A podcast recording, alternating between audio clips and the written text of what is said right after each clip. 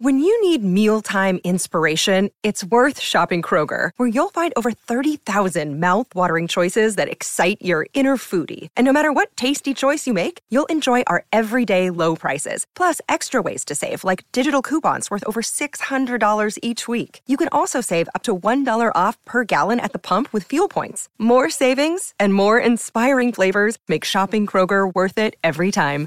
Kroger, fresh for everyone. Fuel restrictions apply.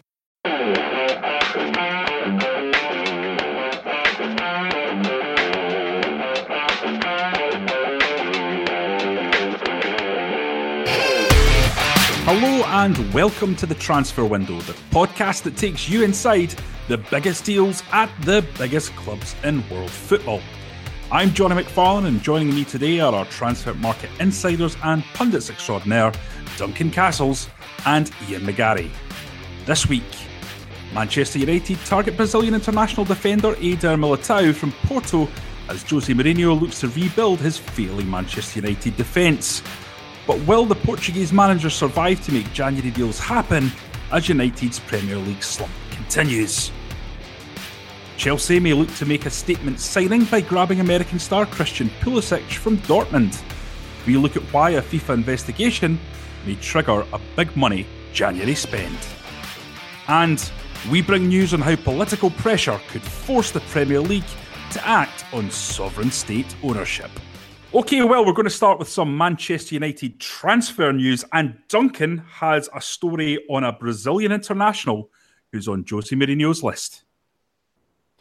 Yes, uh, the ongoing uh, multi year search for a, a reliable uh, defensive uh, heart of Manchester United's defence centre back that Jose Mourinho has been conducting since he got to the club. Um, another uh, name that they are looking at um, and he's proposed as an option for uh, January is FC Porto's uh, Eder Militao, who's a 20 year old, um, only signed by Porto in the summer from Sao Paulo. Uh, they got him on very good terms. San Paulo received 4 million euros for the deal plus 10% of the, the sell on because he only had uh, six months left in his contract. He'd been watched by a number of English clubs beforehand. He was on um, uh, quite prominent in Manchester City's recruitment list. But Porto were prepared to take um, what was seen as a gamble on him at the time. He's pretty much uh, not quite gone straight into Porto's central defence, but he got into the team quite early in the season, has been an absolute fixture since. They're um, top of the Portuguese league and they're top of their uh, qualifying group in the Champions League going into the games this evening. Um, and he's uh, there's a general acceptance that he's going to go well beyond the level of the Portuguese league. Uh, Mourinho likes him. Obviously, as we've discussed um, in this podcast on several occasions, what Mourinho really wants is experienced top level defender who is ready to lead the defence immediately. But I think the fact that Militao is being considered as an option on his side uh, tells you where the club is. Again, um, it tells you that the board are more likely to do something with a player who's younger, who would cost less money. Um, Porto would ask for a big uh, profit on this, but it's not going to be any, anywhere near the cost of, for example, signing um, Kalidou Koulibaly from Napoli, who's who's basically top of Mourinho's list as for the, the, the you know that experienced option, ready-made option. Um, and he's and I think because he's looking at alternatives like this is telling you that he's not certain, uh, not by any means certain that he's going to get funded properly uh, in January, if at all. Um, we talked about uh, Matthias de Ligt um, last week, uh, and I think Ian um, told us how uh, Mino Raiola had offered de Ligt to uh, to Manchester United, and and that um, Ed Woodward had been quite keen on that deal. Um, he, as we as we said, is on um, is also on the list. But I think if you contrast Militao to De Ligt, you're looking at a vast difference in price. Um, I did a piece for the record on Ajax and on um, what is their amazing track record of bringing top players to the Premier League, particularly centre backs, and was asking um, a contact at Ajax about De Ligt and uh, was told that they they think they can take 100 million euros um, for De Ligt and also for um, Frenkie de Jong, who Manchester City and, and, various Spanish clubs have been looking at as a midfield recruit. So um, we, we, talked about how it would probably be difficult to get de Ligt anyway because his preference is to move to Spain. But you, in Militao, there's um, a player similar age, um, developing talent that Mourinho's proposing as an alternative if he can't get what he really wants, which is the experienced centre back in January. What I find about uh, intriguing, Duncan, about this particular um, potential transaction is the fact that Mourinho is clearly willing to compromise what he wants in order to fit in with what the Manchester United board are asking for or, or are demanding, i.e., that um, he doesn't buy a player who is older and will hit the ground running and who has Premier League experience, um, because and with potentially no resale value, like Alderweireld, for instance, who's 29, and if you give him a four-year contract, then there's going to be no resale value there. And you've got to with, with Mourinho's character um, and his modus operandi, he doesn't compromise at all. Really, he, he, he you know he's very very well known for not um, giving in to other people's points of view and for saying that his way is the only way and his way is right. So in targeting a player like this, um, it seems to me that he is almost accepting the fact that he's tried hard to recruit the kind of player that um, he believes is the right one for Manchester United, but that in doing so he has failed um, to get his way, and instead now is willing to come a certain way into the middle ground and say, okay, Militao is someone who is young, who has got potential, who we can get cheap, more cheaply, and who I can develop. And I think that's very, very interesting. Um, and what, is, what do you think it tells us about Mourinho's mindset, uh, Duncan, with regard to going forward as Manchester United manager? Because as I said, compromise is not always on his agenda. I think look, I think very much his strong preference is for the experienced defender. He's going to push for that, but this is kind of like a backup strategy for him, and it, and it does. I think you're right. It tells tells you that his position is insecure at the club, and um, it tells you he knows that he, there's a good chance he won't get what he wants, um, and um, this window could be extremely important to him because the club um, the team is underperforming. The defensive record in the Premier League is appalling for a Mourinho side. I think it's 21 goals conceded in, in 13 matches, which is pretty much unheard of for a Mourinho team. Um, he's you know he's gone through the reasons why that's happening. He's, he's they've been trying to play in a more expansive game. He's not been able to get a settled partnership because uh, players like Bailly and Jones uh, develop muscular problems, um, and, he, and he, he's felt that he needed to put two players together, which he did in he's done for the last I think seven games in, in Lindelof and Smalling, and got an improvement, nowhere near perfection, but an improvement in defensive performance because of it. But now Lindelof's injured, and he's he, he's looking at that issue again.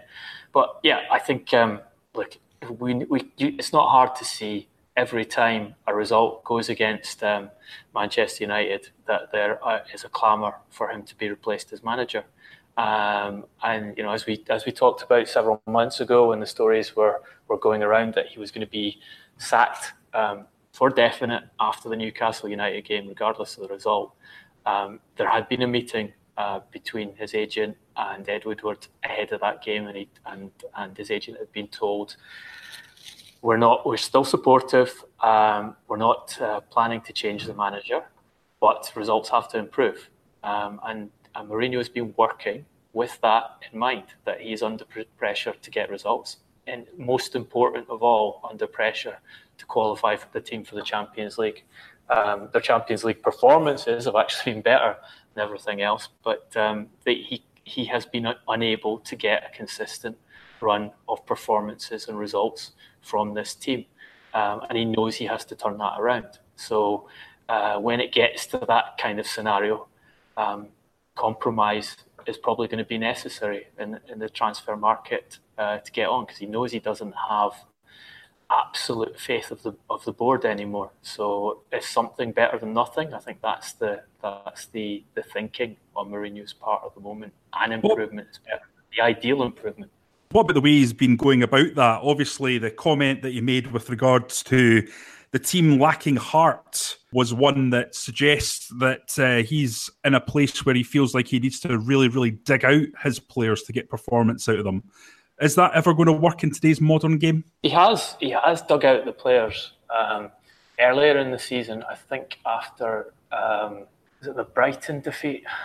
Um, forget which which game uh, specifically it happened, but one of the poorer performances early in the season, he did uh, take them in uh, to the training ground subsequently and basically read the riot act in front of them um, uh, and and did it in in a more um, thorough manner than anything he's done at Manchester United to try and get a reaction from them. And yes, it's, it's true. He's making comments saying that there wasn't uh, enough intensity uh, or a lack of heart on the field um, at the Crystal Palace game.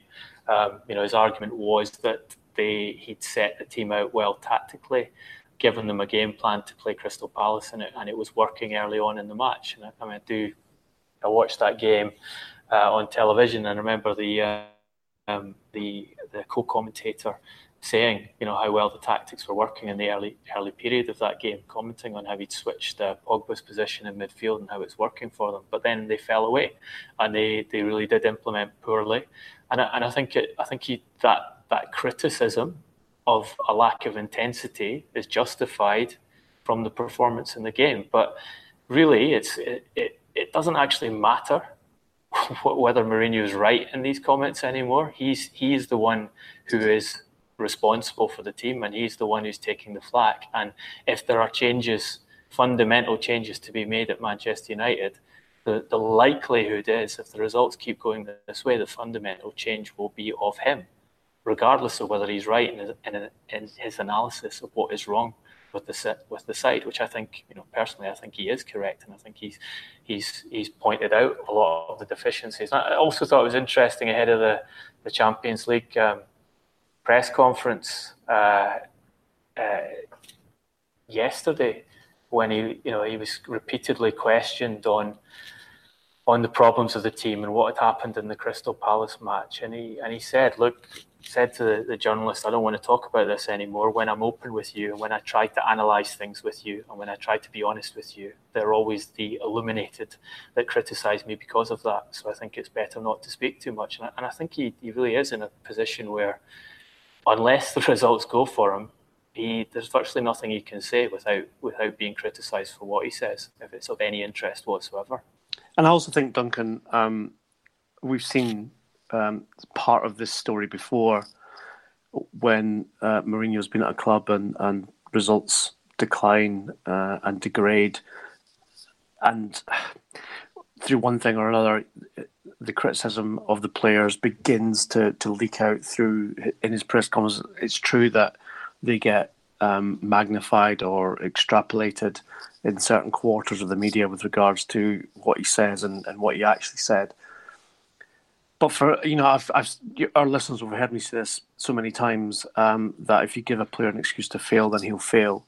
And unfortunately, when you openly criticise your players in public rather than in the dressing room, it generally tends to be a kind of last resort of um, how I'm going to try and deal with the, this particular situation on the pitch as it multiplies and as it becomes more and more of a problem.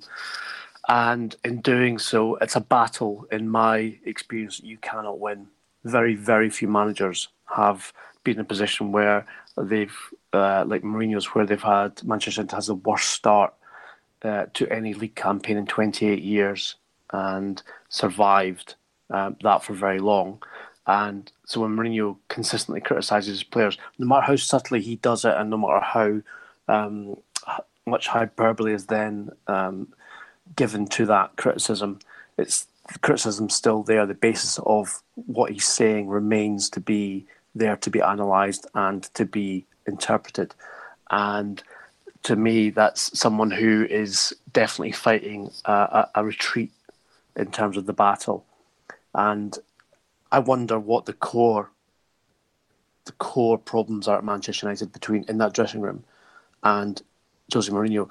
Lots of people speculated that he's yesterday's man, that he, you know, his comments about players being too um, indulged or spoilt was a, a, word which was taken out of context in that particular South American television interview.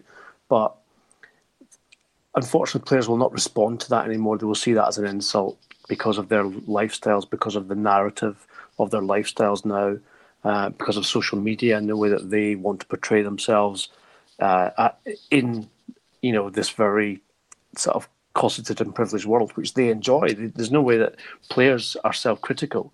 Very, very few players are grounded these days, whether it be an academy player right through to a first team player in a top six club. They're not interested in in um, in people's opinions about them being oh a good guy or this or the other. They're more interested in the fact that they do have wealth, they get allowed to flaunt it, and they are well paid for what they do. And we saw from Mourinho's um, reaction to Paul Pogba's video, which was um, Derby County's uh, EFL Cup defeat, the way that he responded in training the next day, uh, regardless of what the timings were and everything else, the bottom line was he was very, very critical and negative about the fact that video had been posted at all. And he felt that that, that would been an insult to him and to the club as a whole, whereas Pogba just saw it as a bit of fun.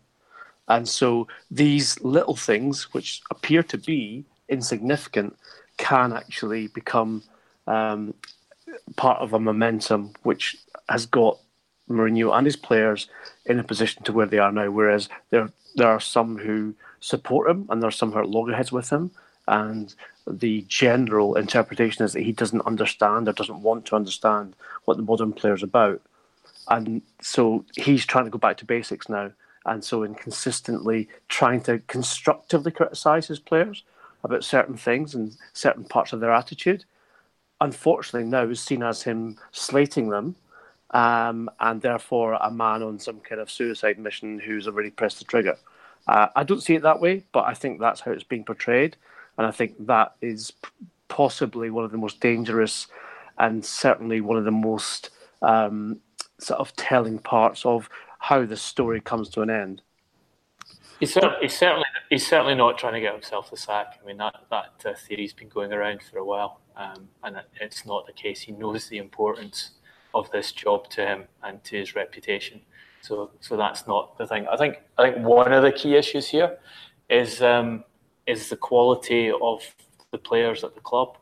Um, you know, if you look, uh, for example, at Chris Smalling, who's actually had a relatively good season by his standards. Chris Smalling is now being touted for a new contract at Manchester United. He's you know he's played more at centre back than anyone else at Manchester United this season. He's now on his fourth Manchester United manager, and he has never established himself as an absolute guaranteed starter through an entire season. Um, who is you know an unquestionable uh, leader um, and, and and powerful figure in that defence. And you know you've got to ask questions about that. And you've got Phil Jones, who's in essentially the same position. He's been through the same number of managers. He's been at the club for almost the same length of time, and he's even further away from establishing himself as the um, dominant centre back at Manchester United, which is what he was signed for. If you remember when he he was um, he was bought by Manchester United, all the top clubs in England were chasing him because he was being billed as the, the next John Terry because of his uh, his physique and the way he played the game. But he, he's you know he's he's no more than a squad player who usually spends a high percentage of the of the season injured, yet he's still there. So you can understand why why a manager um, with the expectation level, with the desire to win that Jose Mourinho has, placed in a situation where um, you know, anything other than winning the Premier League is regarded as um, a, a, massive failure on his part because it's Manchester United. Um, not because it, not because there's a consideration of the players there, but because of the name on the badge of the shirt those players are wearing. You can understand why he's frustrated and why why it is such it's become such a challenge for him because it's it's hard to manage in those circumstances. Full stop. There has been a drop off though from last season, isn't there, Duncan? Would you would you accept that? I mean, obviously they came second, and they're they're sitting in seventh now. They are seven points away from Chelsea, sitting in fourth place. Already a bit of a gap growing in terms of that Champions League place that's so important for them. Yeah, absolutely. And you could say that that you know Mourinho is culpable for part of that in the sense that a lot of a, a big element in this is the the kind of internal war that went on inside the club over the transfer market in the summer. So you know he, he came back in pre-season and and fought a war to try and get better um, recruits, uh, specifically at centre back, and uh, the fallout of that war was a bad start to the season, um, which has continued into them being, you know, too far too far off the pace in the Premier League. Um, so yeah, it, it, has been worse, and you can say that that Mourinho has a degree of culpability for that. But you can also argue that that degree of culpability actually shouldn't be there because it's clear to anyone who understands football that United do not have a good enough um, options at centre back. They do not have a top class central defender, experienced central defender, which is what he was asking for. And as a result of that, they struggle to compete. Um, so, you know, yes, he caused the problems, but what fundamentally caused that problem was the board saying, no, uh, we're not going to sign those players because we don't think they're good value. We think the five centre backs currently at the club are all better than the options being proposed which include Toby Alderweireld. And um, uh, we would sign you a centre back and we would spend lots of money on them, but it's got to be uh, someone like Rafael Varane, um, who mysteriously Real Madrid didn't want to sell to us when we, we tried to sign him in uh, a few weeks before the transfer window closed over over a, a baguette in a, an American hotel. In, in terms of perspective, though, as well, we should say that you know Duncan and I, Johnny, discussed the shortcomings of Aymeric Laporte and John Stones um, on the podcast in the past, and, and those are two players who actually have stepped up, you know, in recent uh, weeks to play very well for Manchester City, um, and so I guess if you want to be Red Devils advocate, if you want to put it that way, and put my horns on uh, at the top, then I would say, well, what's Pep Guardiola done differently with Laporte and Stones that Jose's not managed to do with uh, Lindelof, okay, who's now injured, and Bailly, because uh, those two players have become better players, albeit obviously they tend to have less of the ball because of the attacking players ahead of them. Okay, well, we're going to move on now to Chelsea and their pursuit of an American star playing in Germany. Duncan, tell us more. Yeah, they um, are looking, or have been working on this deal um, for over a year now. It's Christian Pulisic who um, has very much signposted his um, intention, desire, expectation that he'll leave Borussia Dortmund uh, before too long. Uh, he's got one and a half years left in his contract. He's refused to uh, sign a new contract at Dortmund. Um, Dortmund are aware he's going to leave. Um, their public stance is that they won't allow him to leave before the end of the season. What's interesting with Chelsea, I think, is that um, they might be under pressure to do this deal in January because of um, they're under investigation, uh, not for the first time by FIFA, um, for um, signing players underage. Um, the, the disciplinary panel within FIFA, who is investigating this case and has good evidence on it, and I think it's pretty clear that they are going to be found guilty of this now.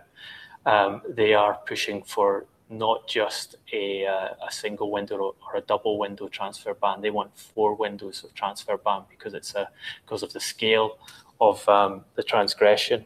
Um, uh, with uh, I think 14 players um, transfers being investigated, um, and and also because they've they've had to look at Chelsea before. Um, Gaël Kakuta was uh, an example of a transfer that was uh, investigated by FIFA in I think 2009. Uh, Chelsea managed to avoid uh, get themselves out of a transfer ban then by essentially paying off loans the club they, would taken him from as a 15 year old um, to to make the case go away. But certainly it has to come into Chelsea's considerations that there is a real risk that they will not be able to do um, any transfers for at least a year after this after the January window. Um, as we've talked about many times in the podcast, they've got no certainty at all that Eden Hazard will remain at the club. Um, Eden has been pushing for a move to Real Madrid. Real Madrid are very interested. He did say talk this week about um, this past week that uh, he didn't see himself leaving in the January window because that would not be fair on the club. Um, and there's a possibility that he could stay longer term, but um, the consideration for Chelsea has to be the, the risk of losing a player who is their most most important attacking force.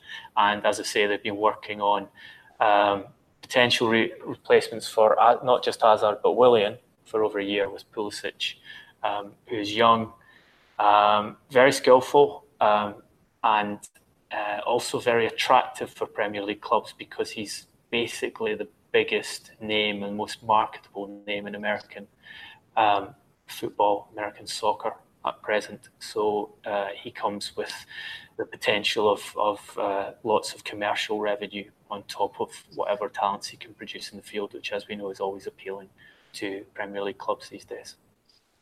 I think that's correct, Duncan. And I also think that um, the current uh,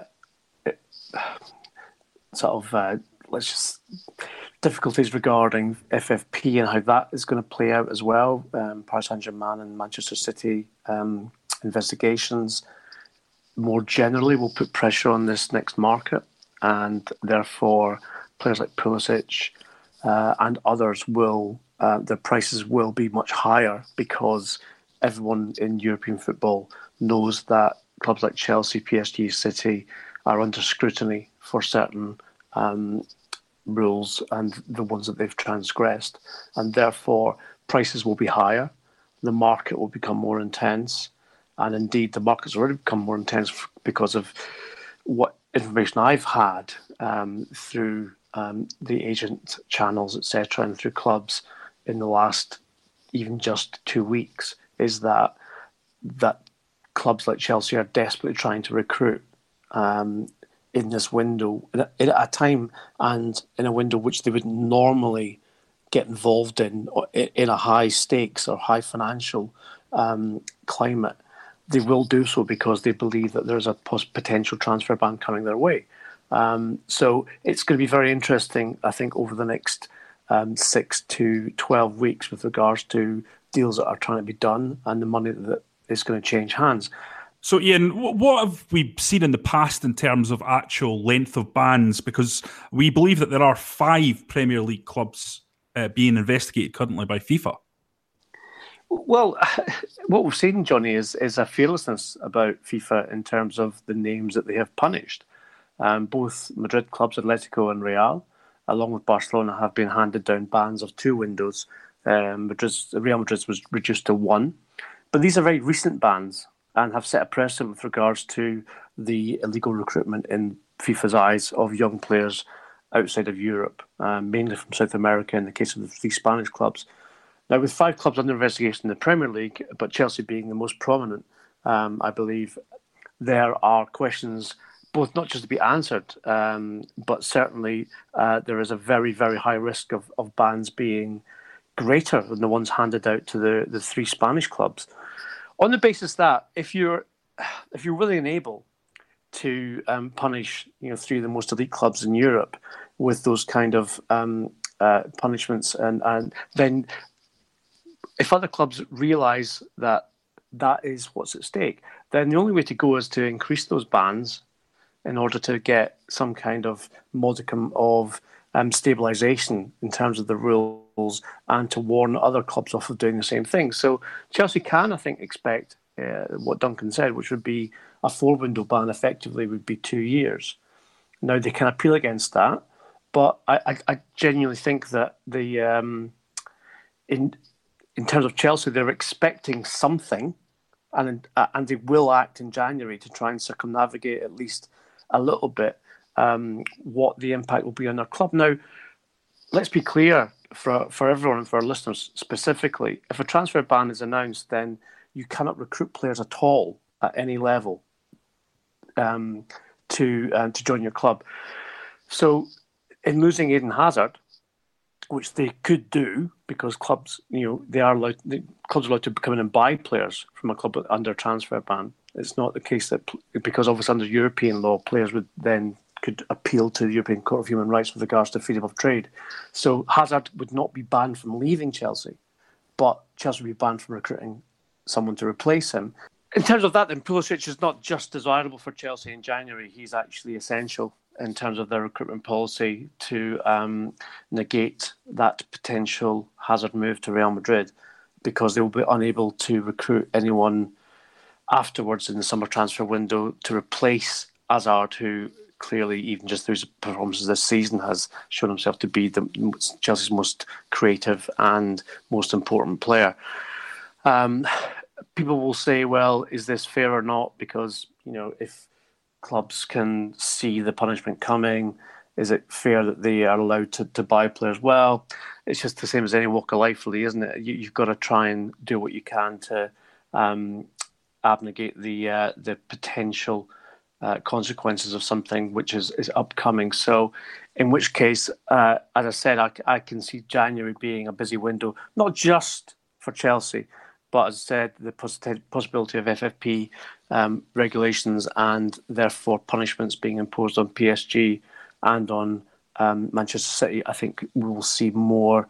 Even though Pep Guardiola, I think, said last week there'll be no incomings, I, I, I don't see don't see that being the case. I think there will be as well um, as clubs effectively uh, do the uh, the old Brexit. Let's talk about medicines, etc. Just in case we get no deal. So in this case, it's uh, we will get punishment. So uh, they're they're going to be doing that again. That will inflate the market. It will make it more interesting for all of us, obviously, to talk about.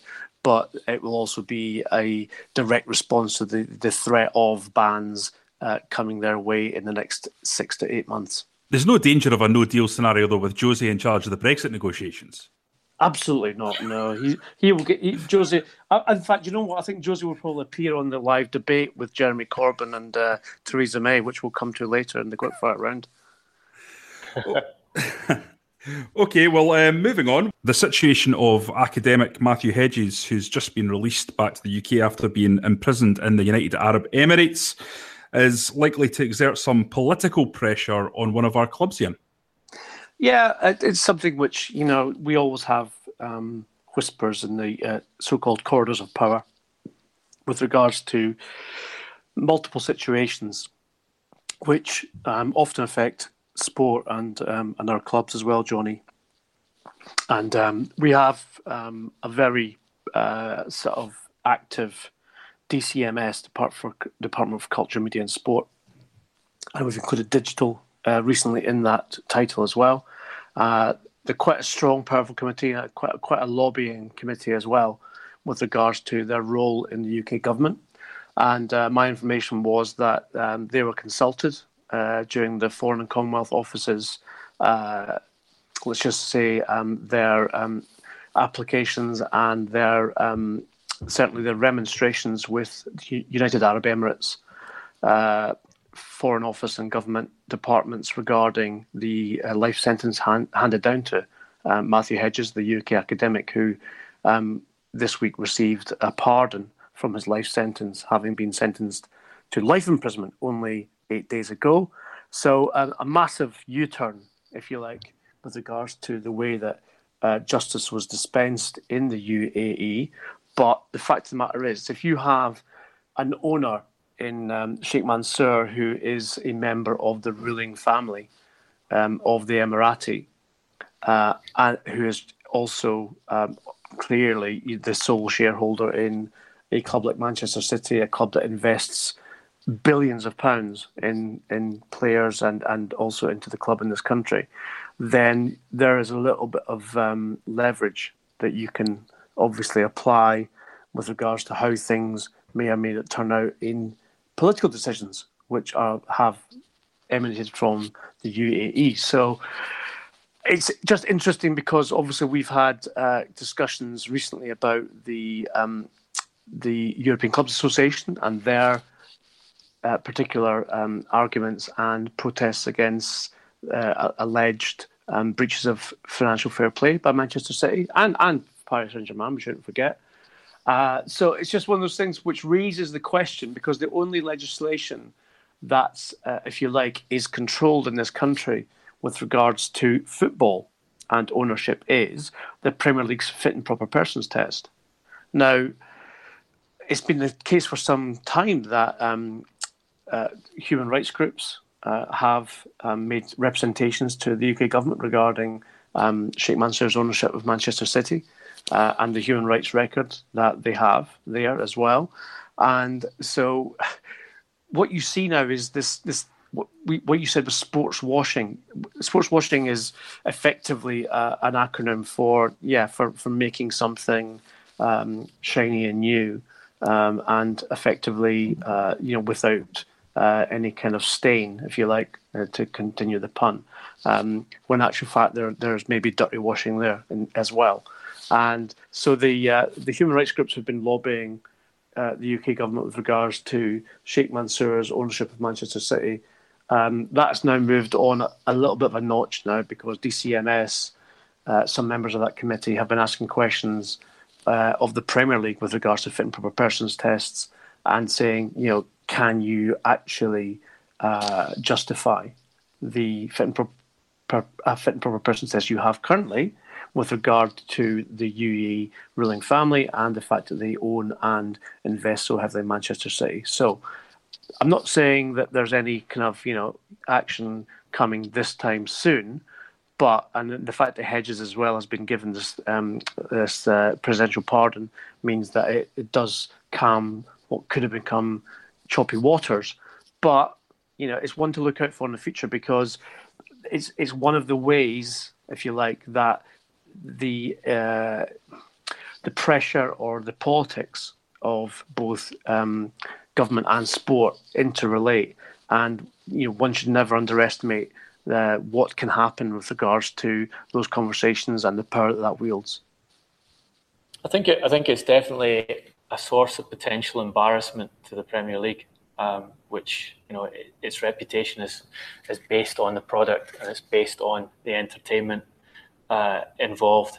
is based on representing itself as the as the greatest league in, in world football and, and selling that product um, worldwide. And the Premier League has had issues in the past with with owners that um, have you know essentially destroyed clubs. Um, if you look at Portsmouth, what happened to them under uh, Gaydamak's ownership um, and where they, they, they descended to as a result of his overspending. Um, and ironically, they had a big problem with the previous Manchester City owner, owner um, Shinawatra, and uh, essentially were, were their fit and proper persons rule was called into question over Shinawatra because, uh, again, ironically, because of his human rights record as the former president of Thailand. And um, they weren't able to do anything about it at the time because he had he was not he hadn't been found guilty of any crime at that point. Therefore, he passed the fit and proper persons test. But uh, when you take it away from the actual letter of the law, it seemed to most people that he certainly wasn't a fit and proper person to, to run a football club. And as I understand it, and there's some interesting comments from uh, from uh, Scudamore, the the outgoing chief executive of the Premier League, subsequent to that sale to Abu Dhabi, um, the Premier League put a lot of pressure on and, and a lot of work behind the scenes to ensure that Shinawatra was moved out of Manchester City before he became too much of an embarrassment and, and effectively facilitated the sale of the club to Abu Dhabi, who, again, ironically, um, about a year later, uh, stripped uh, Shinawatra of his position as honorary club president because of his human rights record. So I don't think this, you know, it can only stay away as long as people don't pay attention to it. And when something like the Hedges incident occurs, um, what has been an ongoing campaign against um, the human rights abuses in Abu Dhabi by the, the, the, people that he mentions turns into something that became the lead news, the lead story on the BBC News, um, and went straight into the consciousness of the nation and resulted in the Foreign Office taking action to not have that the charge against him and and the um, the fact he'd been found guilty and imprisoned to life um, stripped away. Uh, the, the UAE are insisting that he was still 100% a um, operative of the UK government, a spy, but to be pardoned. So they, they, they managed to get him um, out of the country and out of jail. But I don't see, I, I, I say that I don't see it going away um, anytime soon if some a similar situation comes up and the questions are asked again. And the pressure in the Premier League, as Ian points out, will increase once government start starts asking questions about owners of football clubs. And once you when you have a scenario where nations are buying football clubs, you get these kind of political problems, especially of nations of this type. And you know, we talked a few weeks ago about Manchester United um, and Saudi Arabia's interest in buying Manchester United. This is very relevant to that because Saudi Arabia is another uh, nation with extremely questionable human rights record. And if um, the Premier League was to tighten up its rules under government pressure about ownership, then you can forget about, I think, Saudi Arabia ever being allowed to to buy um, the the wealthiest club in English football. Okay, guys, one of the surprise packages of this year's Premier League season has been Watford, and there is some good news afoot for their manager, Duncan. Tell us more. Yeah, the manager, um, Javi Gracia, um, has agreed a new long term contract with Watford. Um, it's been trailed for a little while. But what um, I understand is that the length of that contract is going to be a lot longer than anyone has expected, particularly given uh, the reputation of the owners of the club since they since they took over Watford of, of uh, hiring and dispensing with um, with uh, managers and coaches at a rate of knots. Um, they, as I understand it, they want to make a point of showing their faith in Gracia and um, and to make a point of the fact that they are prepared to invest in in coaching talent as well as uh, talent on the field, which is what they've been so, so successful at at Watford and how they've managed to establish Watford as a you know as a as a strong um, and regular contender in the in the Premier League and one that's capable of getting uh, towards the, the top end of the division. So I'd say watch out for that um, later in the week and and and you'll probably get um, a shot by just how many years um, they give Gracia on his new deal um, and uh, and where they, they see him taking the club um, down the line. I've heard Johnny um, that by uh, relative terms it could be a life sentence for Garcia, which which you know which given that he's in Watford, you know, may well feel like time well done. Okay. Apologies to offence for anyone from Watford who might be listening. Okay, guys, we're going into the quick fire round now. And um, in the spirit of the just announced TV debate between Theresa May and Jeremy Corbyn on Brexit, we're going to look at the footballing superstars um, that would make a great debate and who they would make a great debate with. It'll make sense once we start. We're going to start with Duncan, Jose Mourinho. I, I, like the concept of this. I mean, that's kind of a journalist dream to to get two antagonists together and sit them down in the room and just listen to them uh, uh, argue their cases out uh, between each other. And I think I think if you're asking for Jose Mourinho, there are um, there's there are quite a few people you could you could pair him with. Um, you know, Jamie Redknapp would be quite amusing for one, um, and uh, maybe Sky should think about that one. But I think if you the absolute number one choice at present has to be Paul Pogba. Um, you know, the, man, the the player who's had to be shut down from uh, talking after games because he keeps having making uh, derogatory comments about his manager and his, his tactical selection. Um, and I think if we could throw Mino Raiola in the room too, it would be absolute television gold. Ian, Pep Guardiola. Uh, Johnny, oh, Pep Guardiola's a difficult one, isn't he? Because he's the man with no enemies in football. Um, uh, so the, uh, uh unlike the enemy of football across the city, so it's, it's a hard one to find um, someone who would take issue with Pep, other than maybe God himself, um, who might just have the odd question about you know you know Pep's dress sense or something. So I would, in the interest of complete entertainment and uh, just watchability, I'd get our very own Duncan Castles on the live TV debate with Pep and uh, watch our very own graduated doctor um, prescribe all the things that's wrong with Pep and all the things that he could do to make it better. well, we had a little go at that last season when we asked him about his transfer spending. I think some people found that quite entertaining. Uh, if you look back in the the, the previous podcast, indeed, yes, especially, Are you allowed back? That's the question. Uh, that is the question, yes. okay, Duncan. Next one is Neymar. Uh, Neymar. Um, well, who doesn't? Who does uh, Neymar not get on with? Quite a few people.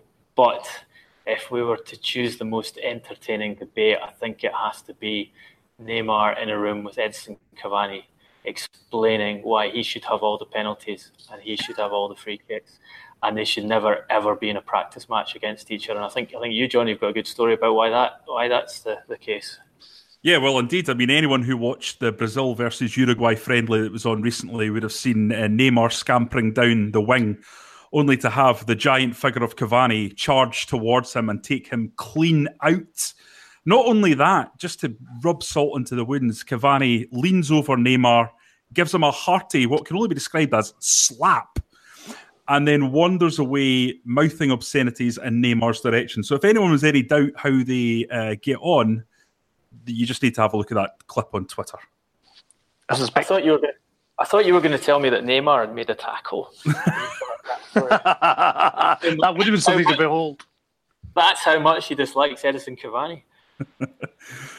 okay, and we're going to round this off with Ian and Mo Salah. Well, again, Johnny, Mo Salah, the like most likable guy in football, a bit like Pep. You know, who does he have enemy? Well, no one really, because he's, you know, all smiley, lovely guy. Everyone loves him as well, except the nemesis that is Sergio Ramos. And let's face it, Ramos, you could put in a live TV debate with anyone, and he'd probably clean them out within about 10 seconds, never mind have a debate with them. Uh, but I'd love to see uh, Mo Salah sort of effectively square up mano a mano to Sergio Ramos, mic in each hand for each of the players and say, right, okay, let's just clear this Champions League final debate up. Did you actually try to do me? Or was it, as you claim, just part of the game? And after that, I think we could have you know some of the most compelling television until such time that Sergio Ramos wiped him out again.